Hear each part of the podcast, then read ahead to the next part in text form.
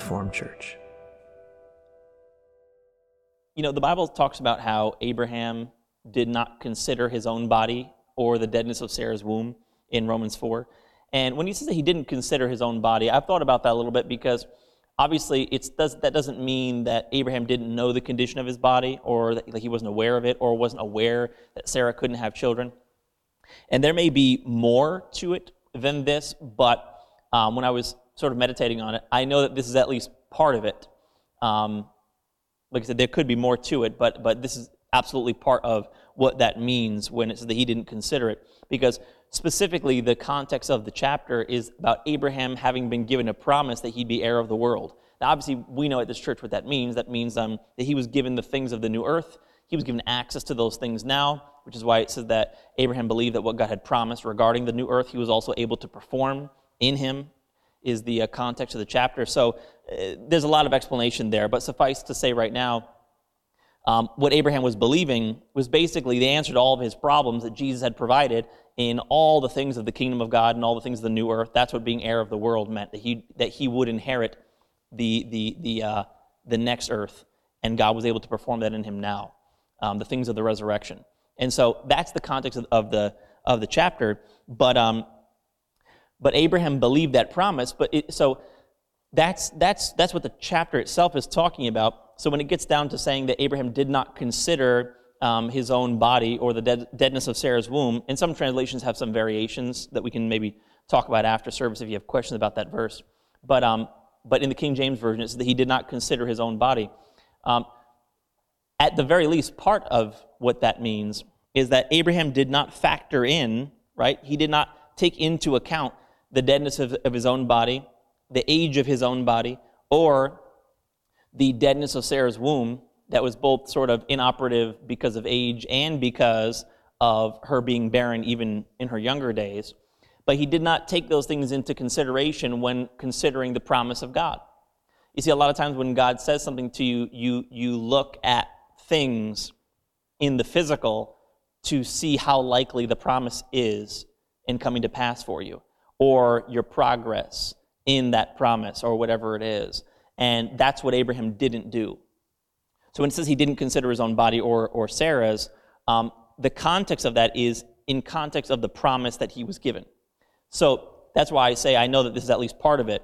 God spoke something to Abraham, and Abraham didn't say, okay, Lord, and then look at his body and factor that in. And how likely is that to happen? How likely is that to happen? Um, how soon is it going to happen? Where's my progress in that promise? He just let the Word of God be the Word of God and did not factor in the physical things that he saw into, to sort of like, I guess this is probably the best way to say it. He didn't allow the thing, the physical things he saw to put context into the promise of God. But he allowed the promise of God to put his circumstance into context, right? He saw things through the promise of God, not seeing the promise of God through his circumstance, right? He didn't he wasn't looking to to to validate what God said or to assure himself of what God said based on what he saw. He didn't and that's why when he said he didn't consider um, part of that is at least that he wasn't factoring that in to the promise of God. And so we have a lot of things that God has spoken to us as a church and as individuals and you know those things are valid because of the fact that God spoke these things and they have blood backing by Jesus, right? So it's not just because God spoke it and God can't lie, but it's because it has the backing of a payment of an intercessor. That's what gives us the assurance that the thing that God spoke to us, that God has the right to say what He said, um, that we have the right to receive what He said, is because we have the backing of the blood of Jesus and His broken flesh for us. That sacrifice, that's why Jesus called the surety of the better covenant. It's not just that God spoke it, even though He can't lie. We have the backing. And when God speaks something to you, you take it on its face for what it is and say, Lord, I believe what you're saying because it's true and you cannot lie. And I have the backing of the sacrifice of Jesus to support that, to know that it is just for me to receive this because of what you said. And um, this is why Sarah laughed when she ultimately received life to her body. Not because it, was, it wasn't a laugh of unbelief. I could teach more on this, but it wasn't a laugh of unbelief, but it was a laugh because it is sort of a funny thing to see the contrast between what everybody might have expected for Sarah's life, her being old and barren from her younger days. And uh, Isaac actually means laughter. Her manifestation of Isaac, um, she named him laughter, um, according to the word of, word of God. And, and, um, and so she laughed, though, because of that contrast. Like, man, contrary, actually, it says this in Romans 4 contrary to expectation, Abraham expected to see these things in his life. In other words, contrary to human expectation for him or for Sarah, they still expected the miracle of the things of new earth to be performed in their bodies. And so, this is why you don't take into account physical circumstances when God gives you a word of what his son has provided for you and what you can see in your life. You just you don't you don't put the promise of God and try to give it context or validate it or invalidate it in any such way or change it because oh it doesn't look likely though because i'm x amount of years old it doesn't look likely because you know this you know because um you know whatever sarah you know got worse it, you know um she was barren from the beginning and then she got too old to have kids even if she wasn't barren so it's like you, you, you don't give context to the promise of god right god doesn't need your circumstance to validate his word so you you let the word of God be the word of God, and it's not. and a lot of people might say, "Well, my circumstance is just a lie." No, that's not true. That is not true. Your circumstance isn't a lie. Your circumstance just simply doesn't validate or invalidate the word of God.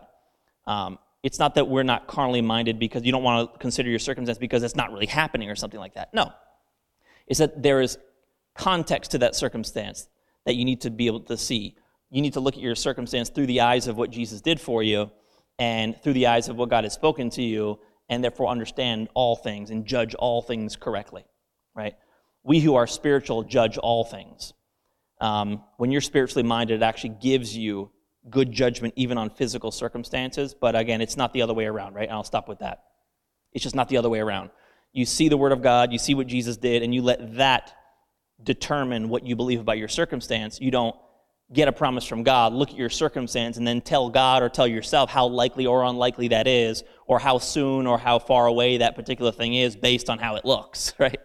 Like you want like we put words in God's mouth because of stuff we see or things that we hear or things that we sense instead of put context to your circumstance based off what God said. I'm going to see this through the lens of what God has spoken to me instead of the other way around, seeing the promise of God through the lens of, of your circumstance. So very important thing. You don't consult your circumstance when God speaks to you. You just simply don't. You just simply don't. When you know you have something in Christ, when He speaks to you about what you can manifest in your life, you don't look to the right or to the left to consult somebody else, because we know that's robbery, right? You look at Jesus, you look at Him and Him crucified, and you don't turn your skull, your Golgotha, to the right or to the left, because there's just a thief and a robber on either side of the cross, right? You don't look elsewhere because you're going to be robbed and spoiled of the benefits you could be receiving. And you know what Abraham did instead? Instead of turning to the right or to the left, considering his body or Sarah's body, and then trying to sort of determine what he could or could not receive based on those circumstances, instead, you know what the Bible says he did in Romans 4? It says he gave glory to God. That means he gave thanks to God. He took the word of God, but instead of just hearing it, he constantly gave God thanks for that word. Because we know, right, by the purpose of prayer series I've taught before, thanksgiving, it establishes that word in your heart. And it says he grew strong in faith. He was strengthened in faith as he gave thanks to God. So rather than consider all this stuff over here, he took the promise of God and said, I'm going to consider the promise of God. Kept giving thanks to God for his promises kept thanking God over and over again for what Jesus was to do for him, obviously because he lived before Jesus, gave thanks to God for all this stuff. And then instead of looking to the right or to the left and getting discouraged, he actually fixed his eyes, kept thanking God for the, for the things he believed to be true. And that actually took a man who, by what people estimate, I believe, is like about 25 years before he saw Isaac. Um, and he actually took that time to be strengthened in faith and he saw the manifestation that god wanted him to see in his life. But um, anyway a lot of good stuff. Clearly i would recommend you read romans 4 and, and, and see the good example of um, how abraham received. And you know what? You, you're not subject to how abraham received. You can receive differently. But god has awesome things for you in your life. And uh, if you don't take your eyes off of jesus you know you, you'll, you'll see that. But just don't don't don't be considering everything else to try to put context to the Word of God or, or to, uh, to validate it in some kind of way, right? His promise is good enough by itself. We hope you enjoyed this message from Reformed Church. If you have, please share this with someone else and help us get this uncommon truth out to the world. If you'd like to support this good news, you can do so at reformedchurch.com/give. Also on our website, you can take advantage of our free messages, articles, and even full discipleship courses. Start reforming your mind now at reformedchurch.com.